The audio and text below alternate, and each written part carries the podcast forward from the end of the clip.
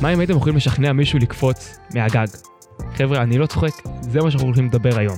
הפרק של היום הולך להראות לכם איך, איזו מידת השפעה אפשר להגיע, או איזה כלי אחד מספיק חזק כדי לגרום לאנשים אשכרה לקפוץ מהגג.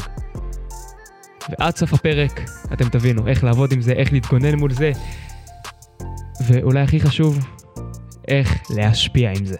פתיח ומתחילים. אורייט, אז היום אנחנו בפרק השמיני שלנו, והאמת היא שאחרי פתיח מפוצץ כזה, איך אפשר שלא להקשיב, איך אפשר שלא להקשיב לפרק עד הסוף. אז האמת היא כן, הכנתי לכם חתיכת פרק היום. הפרק שהיום אנחנו הולכים לדבר על, איך לא, סמכות. ולא, אני לא מדבר על סמכות של המשטרה, למרות שזו אחלה סמכות שיכולה להשפיע בקלות. אני מדבר על סמכות שאתם תיצרו, אנחנו נדבר על איך ליצור סמכות, איך להתגונן מול סמכות, איך לדבר מול סמכות כדי להשפיע מישהו שהוא סמכותי מכם. אנחנו נדבר על אילו סוגי סמכות יש, איך להשאיל סמכות ממישהו אחר, ואולי הכי חשוב, חבר'ה, בסופו של דבר רק סמכות יכולה להשפיע לבדה. האמת היא שיש מחקרים שהוכיחו שסמכות מספיק חזקה יכולה לגרום לאנשים לקפוץ מהגג. אני לא צוחק. אז זה כלי שבטח, איך לא, אתם חייבים לדעת להשתמש בו. אז בואו נתחיל. מה זה סמכות, אם אנחנו ככה רוצים להבין את זה בגדול? תראו, משחר ההיסטוריה, מאיך שהיינו אדם קדמון, שהמוח שלנו היה מפותח כמו של ילד בן 16 היום, היה לנו חלוקות, היה את ראש השבט, היה, היה את ראש השבט, היה את הצ'יף, היה את סגן השבט, והיה... היו תפקידים, היום מישהו שהנהיג. ומישהו שהנהיג הוא זה שנתן את ה-say, את המילה שלו, ובסופו של דבר אנשים הלכו ועשו אחריו, ואלה היו המנהיגים של השבט. למנהיגים של השבט היה סמכות. מה שהם היו אומרים היה נעשה. אם היו אומרים משהו, ופשוט עם היה אומר משהו אחר, היו מקשיבים למנהיג.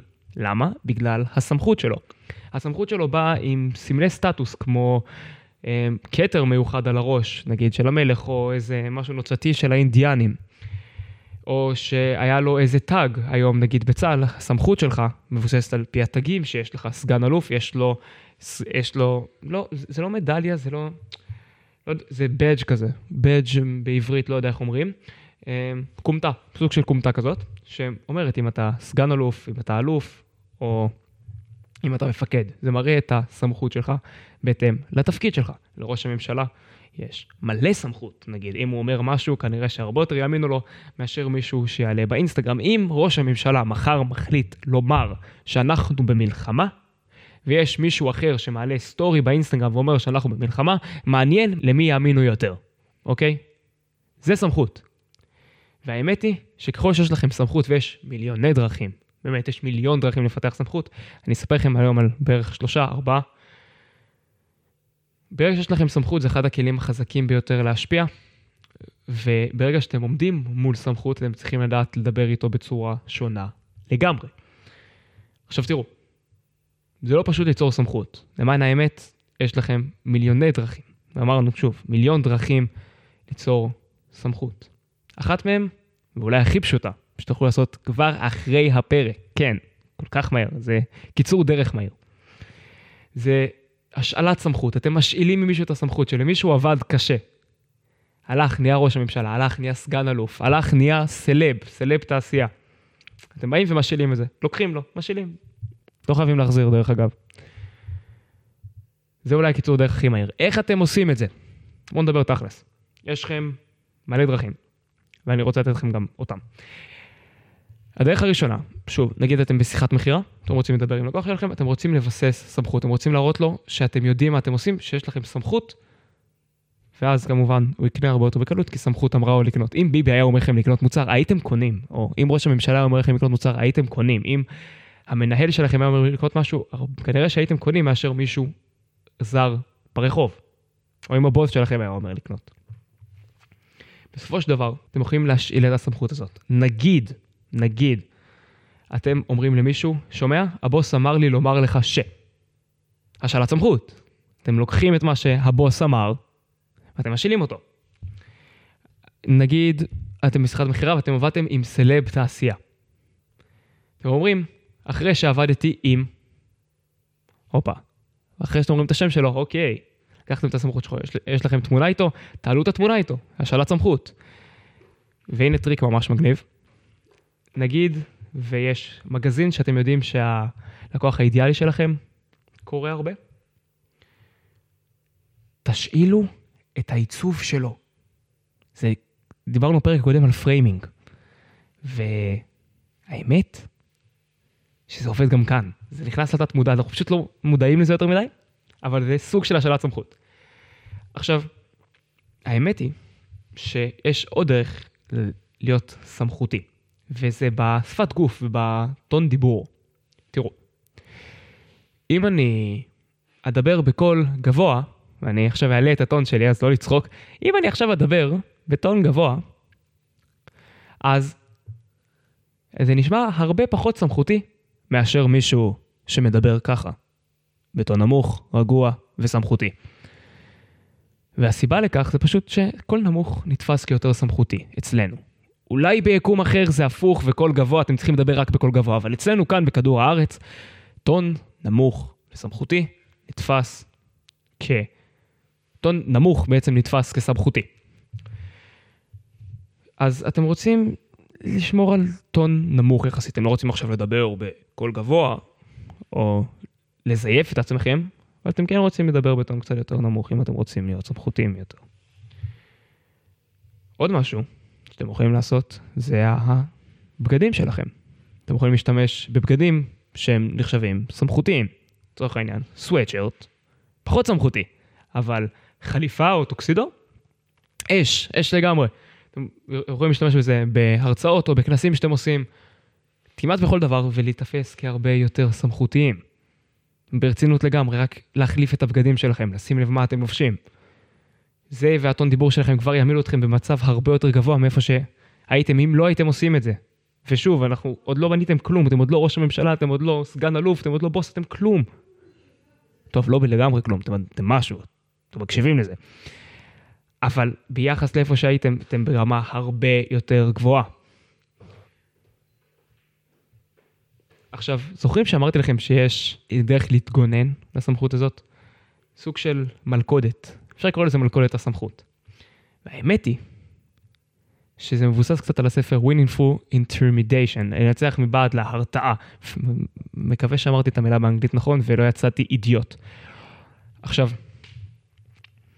מלכודת הסמכות זה דבר שכדאי לשים לב וטוב שאתם שומעים את זה, מסיבה כזאת. קשה לנו לומר לא לסמכות, והסיבה היא שכנראה הוא יודע מה הוא אומר. אם נגיד דוקטור, דוקטור זה סמכות קלאסי, עכשיו כשאני חושב על זה. דוקטור זה קלאסי. חבר'ה, דוקטור אומר לכם לקחת תרופה.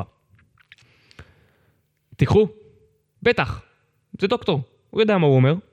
הוא שם את החליפה שלו הלבנה והמיקרוסקופ, אה, והסטטוסקופ, איזה מיקרוסקופ? והסטטוסקופ. חבר'ה, כמובן, אין, אין פה שאלה. אז נגיד שדוקטור אומר לכם לקחת תרופה, דוקטור אומר לכם להתחסן, וואו, חיסונים עכשיו, זה אשכרה שנוי במחלוקת, דוקטור אומר לכם להתחסן. מתחסנים או לא? עזבו עכשיו אה, דעות קדומות, עזבו עכשיו שעושה או לא עושה, עזבו את האחוזים, עזבו כלום. חיסון, אפילו לא לקורונה. חיסון למחלה אחרת. מתחסנים או לא מתחסנים?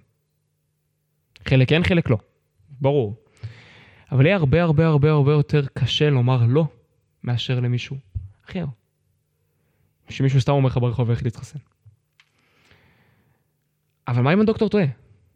מה אם הוא טעה בחישובים שלו? מה אם הוא...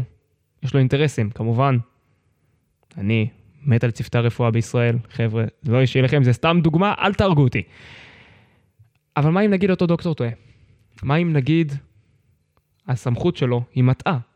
מה אם נגיד אותו סגן אלוף או אותו בוס טועה, אבל בגלל שיש לו סמכות, קל לנו יותר לומר לו כן, ואנחנו פשוט לא חושבים על זה. תחשבו על זה רגע.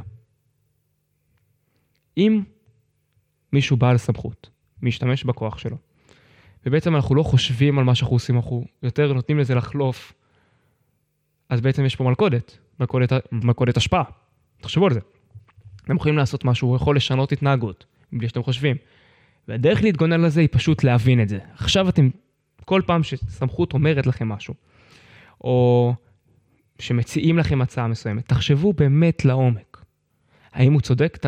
נגיד זה היה מישהו מהשורה, אדם מהשורה, בלי כלום, או לפחות הוא לא ראש הממשלה או דוקטור או משהו. האם הייתי עושה את מה שהוא אומר? האם מה שהוא היה אומר היה נשמע לי אותו דבר? אם כן, מעולה, אין בעיה, מעולה. בסופו של דבר סמכות זה דבר שבא לעזור לנו, זה עוזר למערכות שלנו לתפעל טוב ולקבל החלטות מהר יותר וטוב יותר. אבל אם הוא טועה, משחק שונה לגמרי. משחק שונה לגמרי. וזה מלכודת הסמכות. זה, זה אחד הדברים שאני רואה שאנשים פשוט, פשוט, פשוט זורמים עם זה. אה, למה אתה עושה את זה? אה, כי המנהלת שלי אמרה לי, אחי, מה, מה, מה... לא. אני לא אומר לכם עכשיו, לכו ותמרדו בכל אחד, ולכו ותהיו שיאן משפטים בצבא, או לכו ויעיפו אתכם בבית ספר, לא. אבל פשוט תפעילו את מה שנקרא critical thinking, החשיבה הקריטית. ותחשבו אם באמת הייתם עושים את זה. כי יש יותר מדי החלטות שנעשות באופן אוטומטי על, על ידי המערכת השנייה שלנו במוח, אנחנו נדבר על זה בפרק אחר, יש לנו שתי מערכות במוח, אחת מקבלת החלטות איטית, אחת מקבלת החלטות בתת מודע, סיפור אחר. ובסמכות, המערכת הראשונה שמקבלת החלטות מהר, ובלי לשים לב, עובדת. עכשיו שאתם יודעים את זה, פשוט תחשבו על זה, תנו לזה לשקוע. ותבינו. יאללה, דבר הבא. אז איך להשפיע כאדם סמכותי? דיברנו על בגדים, דיברנו על טון, דיברנו על שפת גוף. יודעים מה? בואו אני אסביר לכם קצת יותר על לעומק על שפת הגוף. שפת גוף, אתם רוצים לשדר שפת גוף דומיננטית יותר. מה זה אומר? הסנטר שלכם, אוקיי, אני לא מומחה שפת גוף, והאמת שאני רוצה שרונן גולן יבוא לפה, והוא יבוא לפה, ואנחנו נעשה פרק משותף על שפת גוף. אבל עד שהוא יגיע אני אתן לכם את השני סנט שלי. אתם רוצים לשדר שפת גוף דומיננטית, שפת גוף פתוחה. לא, אתם לא צריכים ללכת ככה, מי שרואה אותי במצלמה, אבל אתם לא צריכים ללכת עם נגיד ידיים פתוחות, ככה, יותר מדי, אתם לא צריכים לראות כמו T ענק, את, אתם כן צריכים לפתוח את הידיים, לא להיסגר ולחבק את עצמכם. אתם רוצים לשדר שפת גוף שהיא דומיננטית, אז תדאגו להסתכל למעלה ולא למטה, לא עכשיו להסתכל לשמיים, כמובן בגבול הטעם הטוב, אתם רוצים להסתכל ישר, עם זאת קצת להעלות את הסנטר למעלה, לשדר דומיננטיות. דבר נוסף, חזה, חזה פתוח, בולט. לא עכשיו, כאילו אתם עושים בנץ' פרס, לא, אתם רוצים אופן, כן, לפתוח קצת יותר את החזה, מה אכפת לכם? דומיננט, זה משדר יותר דומיננטיות. נשימות, הנשימות שלכם צריכות להיות איטיות. מה זה אומר? קחו שלוש שניות, נגיד לנשימה. ככה. ננשום, נדבר רגוע, זה גם יעזור לכם לקצב דיבור, וככה אתם תתפסו כיותר סמכותיים.